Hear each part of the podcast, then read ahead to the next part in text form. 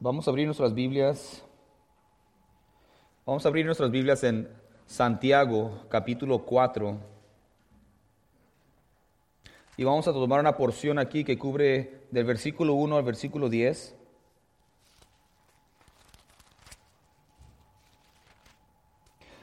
Y en esta mañana el título es Los tres enemigos. Los tres enemigos.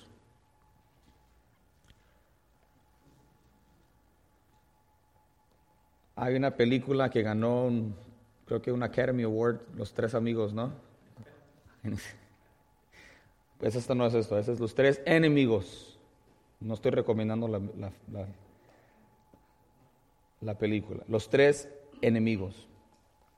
Santiago capítulo 4.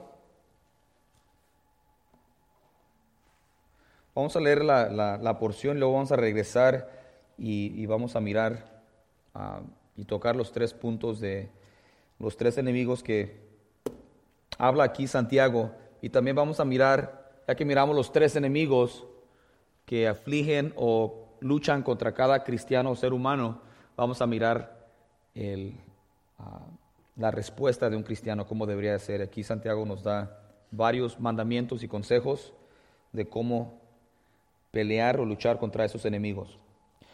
Santiago capítulo 4, versículo 1 al 10 dice, ¿de dónde vienen las guerras y los pleitos entre vosotros? ¿No es de vuestras pasiones, las cuales combaten en vuestros miembros?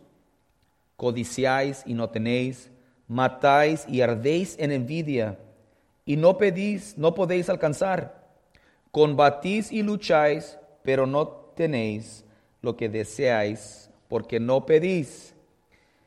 Pedís y no recibís porque pedís mal, para gastar en vuestros deleites. Oh almas adúlteras, ¿no sabéis que la amistad del mundo es enemistad contra Dios? Cualquiera pues que quiere ser enemigo del mundo se constituye enemigo de Dios. ¿O pensáis que la escritura dice en vano, el espíritu que Él ha hecho morar en nosotros nos anhela celosamente? Pero a Él da mayor gracia. Por esto dice, Dios resiste a los soberbios y da gracia a los humildes. Someteos pues a Dios, resistid al diablo y huirá de vosotros. Acercaos a Dios y Él se acercará a vosotros. Pecadores, limpiad las manos y vosotros los de doble ánimo, purificad vuestros corazones.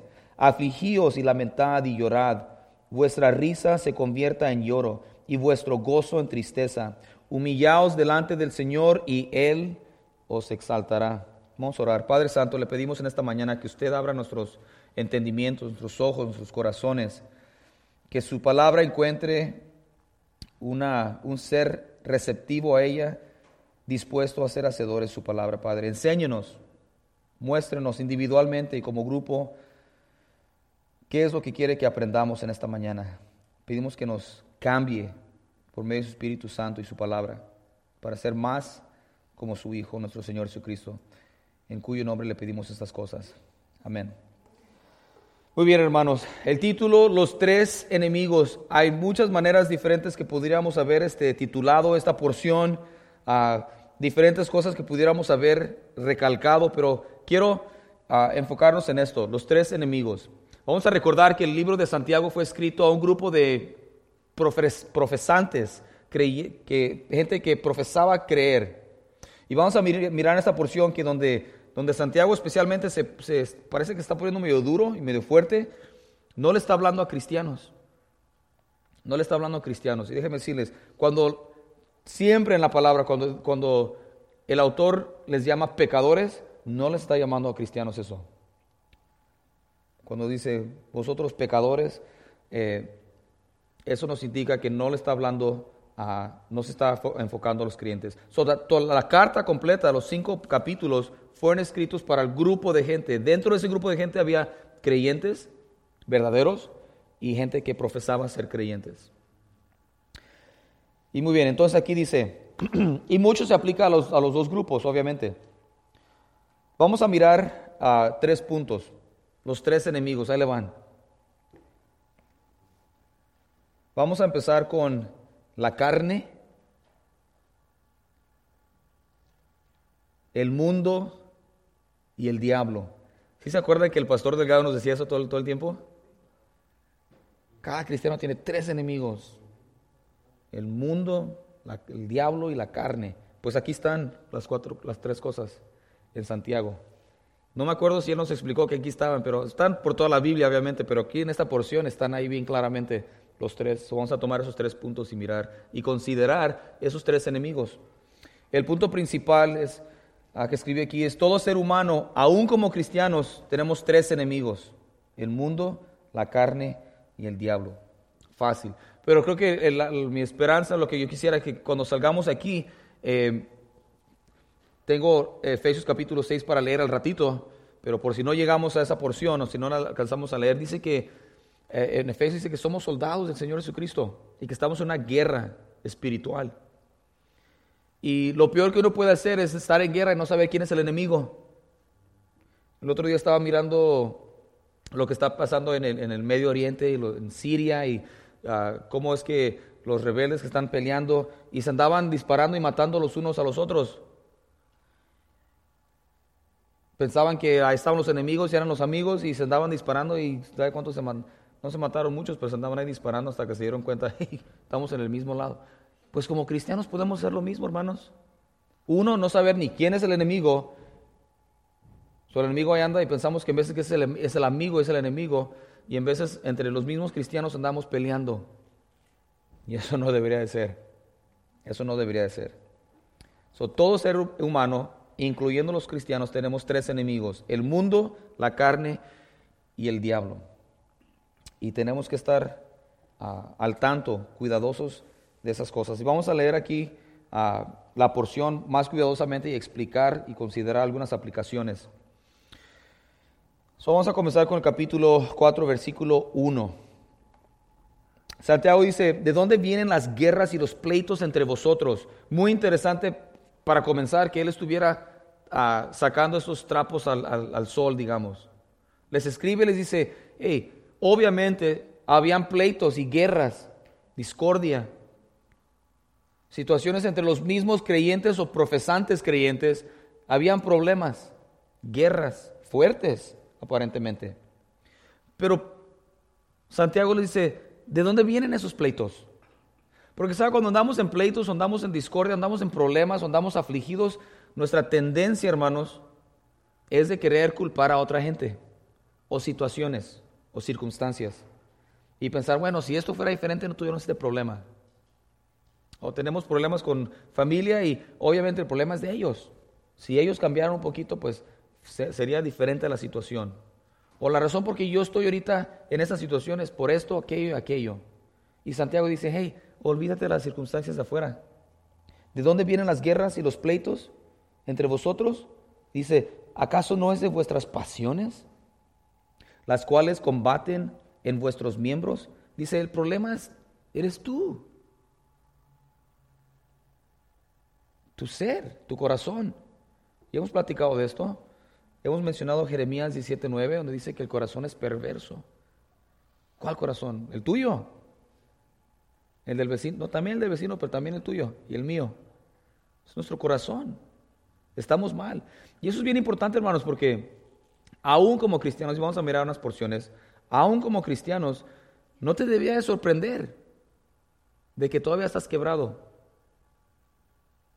no te deberías de sorprender de que todavía hay necesidad de, salvación, no de la condenación eterna, pero de nuestro ser, de nuestro pecado, nuestras tendencias pecaminosas, de nuestra naturaleza caída que heredamos desde Adán. Estamos mal. Y aquí dice, dice, ¿de dónde vienen las guerras y los pleitos? ¿No es de vuestras pasiones, las cuales combaten en vuestros miembros? Dice, codiciáis y no tenéis. ¿Cuántos de aquí quisiéramos tener más? Más salud, más paz. No estoy hablando nada más de dinero.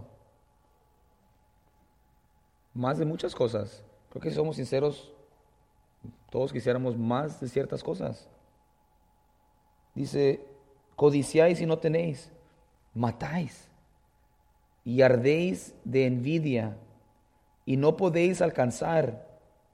O sea, la idea aquí es lucha, lucha. Estamos en el mundo luchando para alcanzar ciertas cosas y el Señor dice, aquí estoy. ¿Dónde vas? Ven a mí. ¿Qué andas haciendo por allá? Luchando, trabajando, gastando tu energía y todo para tratar de alcanzar qué, qué buscas. ¿Qué buscas? Dice, buscáis, no alcanzáis, combatís y lucháis, pero no tenéis lo que deseáis, porque no pedís. Dice el Señor, todo lo que estás buscando, yo lo tengo. ¿Por qué no me lo pides? ¿Sabe? El problema es muchas veces no sabemos ni qué andamos buscando.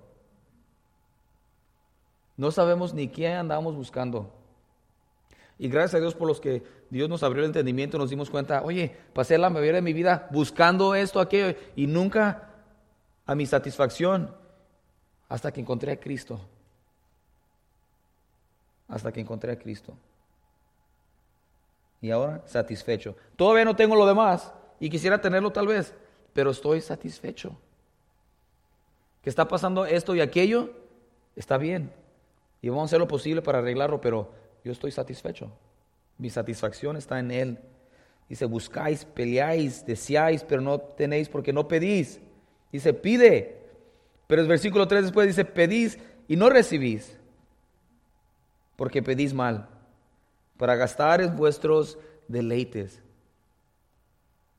¿Estará hablando ahí a los, a los cristianos o a los no cristianos? ¿Qué pides? Sería la pregunta obvia, ¿no? ¿Qué le pides a Dios? ¿Y por qué le pides esas cosas? Es para, oh, yo le pido por, yo le pido por mi, lo que sea. ¿Le estás pidiendo de veras por el bienestar de aquella persona o, o porque te vas a sentir mejor tú cuando esa persona se arregle? Arregla a mi, a mi hijo. Por su propio bien. ¿Para el bien de él o para el bien mío? Pedimos, pero dice, pedimos mal. ¿Pedimos para nosotros o pedimos para la gloria de Dios? Es algo que tenemos que aprender, hermanos. Todo lo que pedimos debería, ser para la gloria de Dios. ¿Pedimos por nuestros hijos? Claro que sí. ¿Pero para qué? Para que sean sobresalientes. Número uno. ¿O pedimos para que en sus vidas glorifiquen a Dios? Y cuando pedimos que en sus vidas y en nuestras vidas glorifiquemos a Dios, estás dejando la puerta abierta, hermanos. Estamos dejando la puerta abierta a decir, Dios, haz lo que tengas que hacer para que tú seas glorificado. Y eso no es siempre lo que nosotros necesariamente queremos. Pero pedimos, dice Santiago, pedimos mal. Si todavía andamos buscando, y creo que todos andamos buscando, hay que pedir bien. Y el Señor Jesucristo, cuando sus discípulos dicen, enséñanos a orar, Dice, pues cuando oréis, oréis sí, Padre nuestro que estás en los cielos, santificado sea tu nombre.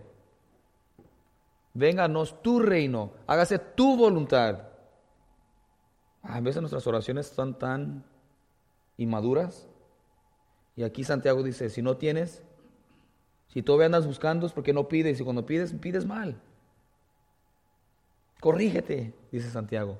Porque es lo que Santiago está diciendo.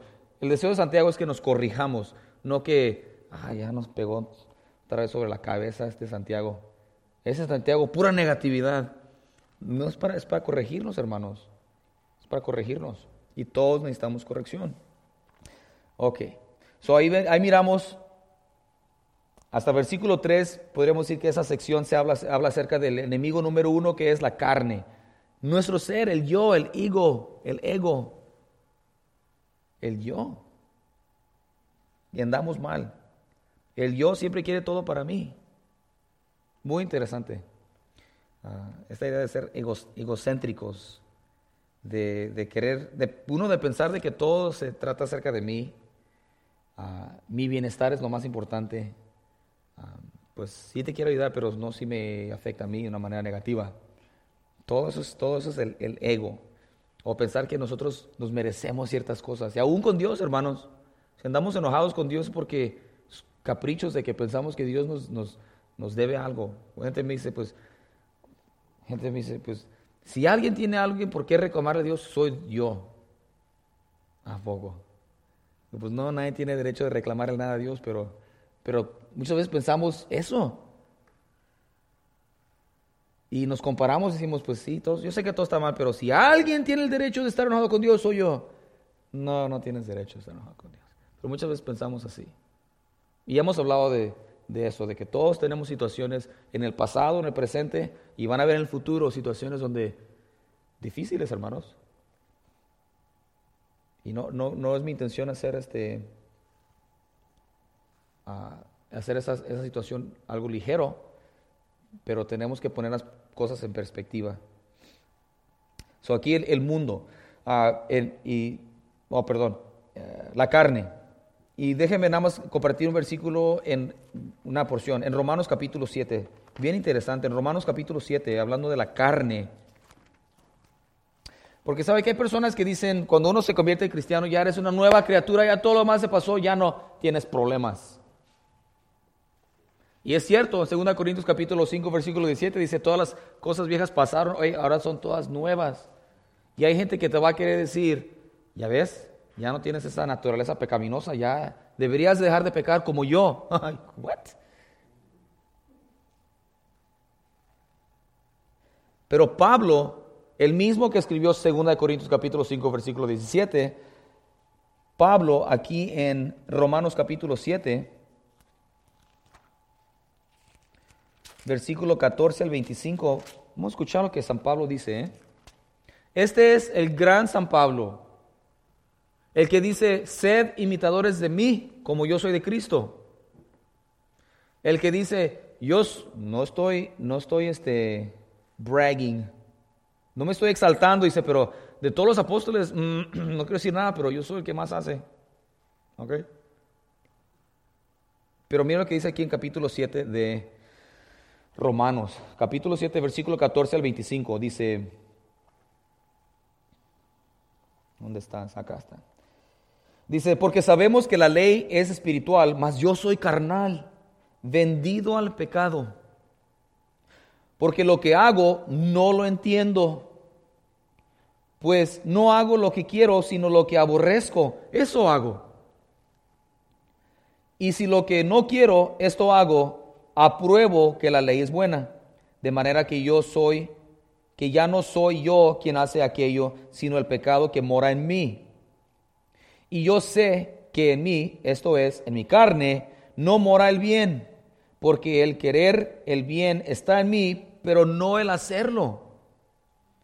Porque no hago el bien que quiero, sino el mal que no quiero. Eso hago. Y si hago lo que no quiero, ya no lo hago yo, sino el pecado que mora en mí. Así que, queriendo yo hacer el bien, hallo esta ley, que el mal está en mí. Porque según el hombre interior, me deleito en la ley de Dios pero veo otra ley en mis miembros que se revela contra la ley de mi mente y que me lleva cautivo a la ley del pecado que está en mis miembros. Miserable de mí, miserable de mí, ¿quién me librará de este cuerpo de muerte? Gracias doy a Dios, porque Jesucristo, Señor nuestro, así que yo mismo con la, con la mente sirvo a la ley de Dios, mas con la carne a la ley del pecado. Ahora, esta porción es bien difícil, hermanos. ¿Ok? No voy a explicarla ahorita. Nos tardaríamos meses. Creo que es una de las porciones donde Pedro dice, oye, ese Pablo dice unas cosas medias. Si Pablo dice que, si Pedro dice que Pablo enseñaba cosas difíciles, en Romanos hay varias de esas cosas difíciles. Pero básicamente lo que aquí Pablo está diciendo es, hey, no entiendo. ¿Qué me pasa? Lo que quiero hacer, no lo hago. Y lo que aborrezco y lo que no quiero hacer, eso termino haciendo. Miserable de mí. Miserable de mí. ¿Quién me librará de este cuerpo de muerte? ¿Quién podrá ayudarnos? Gracias a Dios, por medio de Jesucristo, Él nos librará. Hemos dicho que todo ser humano cristiano pasa por tres, tres ah, etapas de su salvación. Cuando somos convertidos, Somos salvados de la condenación del pecado. Durante nuestro tiempo aquí en la tierra estamos siendo salvados del dominio del pecado. Más y más deberíamos estar creciendo más como Cristo y Dios nos está santificando. El poder del pecado disminuye. Pero hasta que no estemos en el cielo vamos a ser librados de la presencia del pecado. Somos librados de la penalidad del pecado, de la del poder del pecado y últimamente de la presencia del pecado. Pero mientras, mientras hasta que lleguemos al cielo, miserables de nosotros, ¿quién nos podrá ayudar? ¿Quién nos podrá librar? Pues gracias a Dios, Jesucristo nuestro Salvador. Pero dice, aún encuentro esta, esta, este conflicto. Mi espíritu, mi mente quiere hacer lo bueno y mi carne, mi cuerpo, a veces gana. Y aquí la idea no es de que Pablo andaba en la barra, en, el discoteca, en el donde ah, no es que la, no que la discoteca sea necesariamente mal si les gusta bailar, pero no es que, que Pablo andaba ahí haciendo todo lo, lo, malo, no, no, o sea, él, tenía una, una, una, batalla. Cuando estábamos en las, en las montañas, la semana pasada, hubo un hermano que dio una presentación, cómo ser un hombre de la palabra, muy bueno. Pues el primer, hubo dos sesiones, la primera sesión estaba lleno, muchos de los hermanos fueron a esa sesión. Yo fui a la segunda sesión, nomás estábamos yo y otro muchacho, otro joven como yo. Eh, estuvimos platicando y hizo una pregunta al hermano, no sé si hizo la misma pregunta al primer grupo, pero dice, ¿es más, ¿es más fácil o más difícil ser cristiano conforme el tiempo pasa? Y pues, mm, difícil, más fácil. Dije, pues las dos cosas. y dice, bueno, sabes que sí tienes razón, las dos cosas. ¿Por qué? Porque entre más conoces a Dios, digamos que estás creciendo como cristiano, podrías decir, pues, ay, ya es más fácil. No, no necesariamente. Porque entre más te acercas a Dios, algo pasa. Ya, no eres lo mismo que eras antes y muchas cosas están más fáciles. Y tal vez gracias a Dios con el poder de Cristo has superllevado o pasado o mejorado ciertos pecados, ciertas tendencias, ciertas cosas. Pero entre más te acercas a Dios, más te das cuenta que tienes tanto lugar para crecer. So, ya no eras lo que eras antes, pero entre más te acercas a Dios, más te das cuenta que no has avanzado mucho. Y creo que es lo que Pablo decía. Pablo, wow, mi Pablo no era la misma persona. Pablo andaba matando a los cristianos ahora dio su vida por, por, por Cristo. Pero aún dice, eh, no, entiendo. Y sí entendía, pero dice, o sea, miramos su corazón y su, estado y dice, miserable de mí, no entiendo, ¿qué, ¿qué pasa conmigo? Y él sabía, es la carne, es la presencia del pecado. Pero Pablo es el mismo que dice, hey, no te des por vencido, dale, pelea. Estás en la carrera, corre como que si vas a ganar. No digas, aquí mismo dice, bueno, pues somos pecadores, y la gracia de Dios sobreabunda. Y él dice, su, tiene una conversación él mismo, dice, entonces vas a decir, entonces, oye, pues, si pecamos más, la gracia de Dios abunda más, pues hay que pecar para que la gracia de Dios sobreabunde más. Qué buena razonamiento. Pablo dice, por supuesto que no. Si conocemos a Dios, lo último que queremos hacer es ofenderle. Si amamos a Dios, lo último que queremos hacer es lastimarle o, hacerlo mirar mal por nuestro testimonio. Ok, el primer de los tres enemigos es la carne, hermanos. Y la carne es un enemigo real, la carne es un enemigo constante, presente todo el tiempo hasta el día que te mueras y recibas un nuevo cuerpo santificado en el cielo. Hasta entonces, date cuenta de esas pasiones, esos deseos, esas codicias, ese anhelo de buscar algo más, de andar luchando para agarrar algo que andas buscando, hermanos, deja de pelear, deja de buscar. Cristo dice, yo lo tengo, todo lo que tú ocupas, yo lo tengo. Pero como dice Jesús a, a, a Marta, ¿lo crees? ¿Lo crees? Que tu satisfacción completa está en Cristo. Puedes confiar que Él te va a llevar a pastos mejores que cualquier cosa que tú puedas buscar sin Él. El segundo, el segundo de nuestros, el segundo de nuestros enemigos es el mundo. Versículo 4 al 6 en, en Santiago. 4, 4 al 6. Dice, oh almas adúlteras, ¿no sabéis que la amistad del mundo es enemistad contra Dios? Cualquiera pues que quiera ser amigo del mundo se constituye enemigo de Dios. ¿O pensáis que la escritura dice en vano, el espíritu que Él ha hecho morar en nosotros nos anhela, anhela celosamente? Pero Él da mayor gracia. Por eso dice, Dios resiste a los soberbios y da gracia a los humildes. Ese es un tema que está en todo Santiago, pero especialmente en esta porción. La humildad y la soberbia. Y dice aquí acerca del mundo, si nos hacemos amigos del mundo, nos constituimos, nos declaramos enemigos de Dios. El Señor Jesucristo en Juan dice, mi, mi reino no es de este mundo.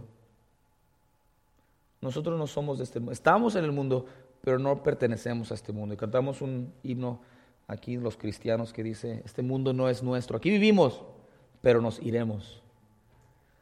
So aquí Santiago dice, ten cuidado, ten cuidado porque el mundo es un enemigo real, estamos en el mundo, muchas veces no podemos discernir las cosas del mundo, pensamos en veces que es lo normal, y ya es lo normal del mundo, y muy fácilmente sin querer queriendo aún, estamos dentro del mundo y no nos damos cuenta que estamos participando en las cosas del mundo, y en hacer eso nos constituimos enemigos de Dios. Tenemos que tener mucho cuidado. Eh, tengo un par de mm, Romanos, ya les mencioné en Juan 18, donde el Señor Jesucristo dice, mi reino no es de este mundo. En Romanos 12, versículo 2, dice, no os conforméis a este mundo. Ahí sí le está hablando a la iglesia, a los creyentes, Pablo. Dice, no os conforméis a este mundo, sino ser transformados por medio de la renovación de vuestra mente. Por medio de la palabra, Dios nos va a cambiar nuestra actitud cómo miramos el mundo, cómo miramos las cosas. Si nos metemos en la palabra, Dios nos va a cambiar.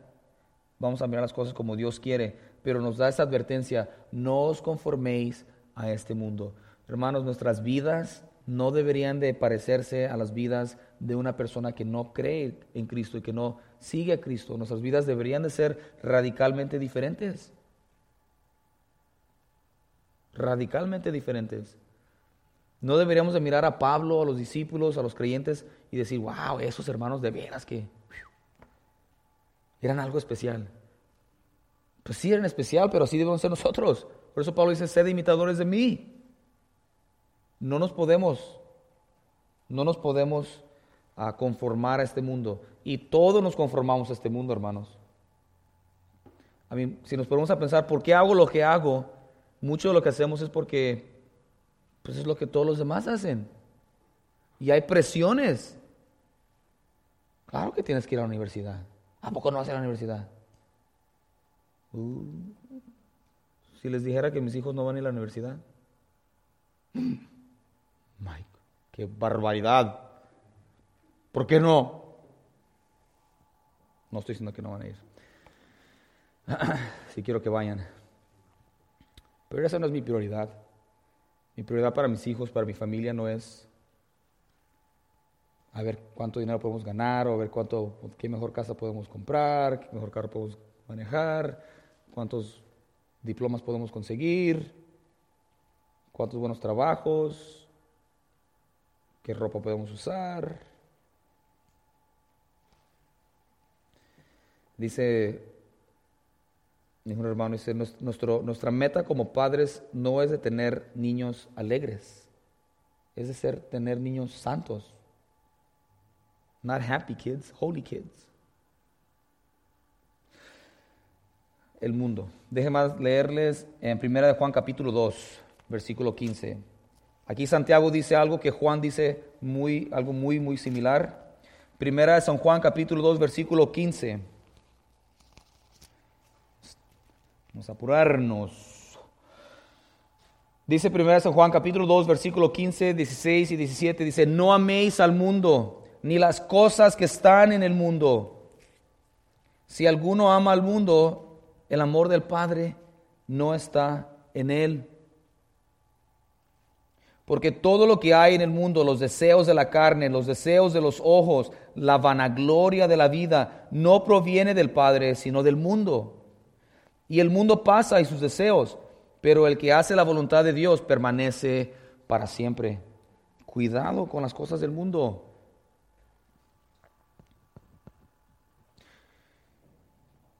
Ya no me acuerdo quién dijo qué, pero alguien dijo, dice, La cosa a quien tienes que consultar antes de decirle sí a Dios es tu ídolo. La cosa que tienes que consultar antes de decirle sí a Dios es tu ídolo. Hermanos, vamos a hacer esto. Oh, espérate, déjame. No, no puedo. O Dios te pone algo en tu corazón. ¿Sabes qué? Te hice para esto. Y nada más tú puedes hacer eso. Sí, pero mira, déjame nada más terminar esto. Ya después de haber poquito más tiempo. Todo eso, hermanos, es, es un insulto a Dios. ¿Y quién lo hace? Todos lo hacemos. Cuidado con el mundo. De nuevo, ¿por qué hacemos las cosas que hacemos?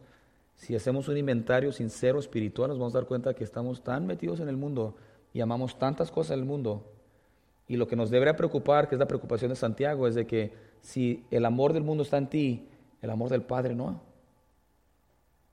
No puedes tener los dos. nuestro Señor Jesucristo dice, no puedes amar a Dios y al, dinero. Vas a amar a uno y aborrecer al otro. Pero ¿cuántos no pensamos que sí podemos? Poquito de esto y poquito de aquello era una buena combinación. Hay que tener un buen balance. ¿Quién dijo? No hay que ser fanáticos.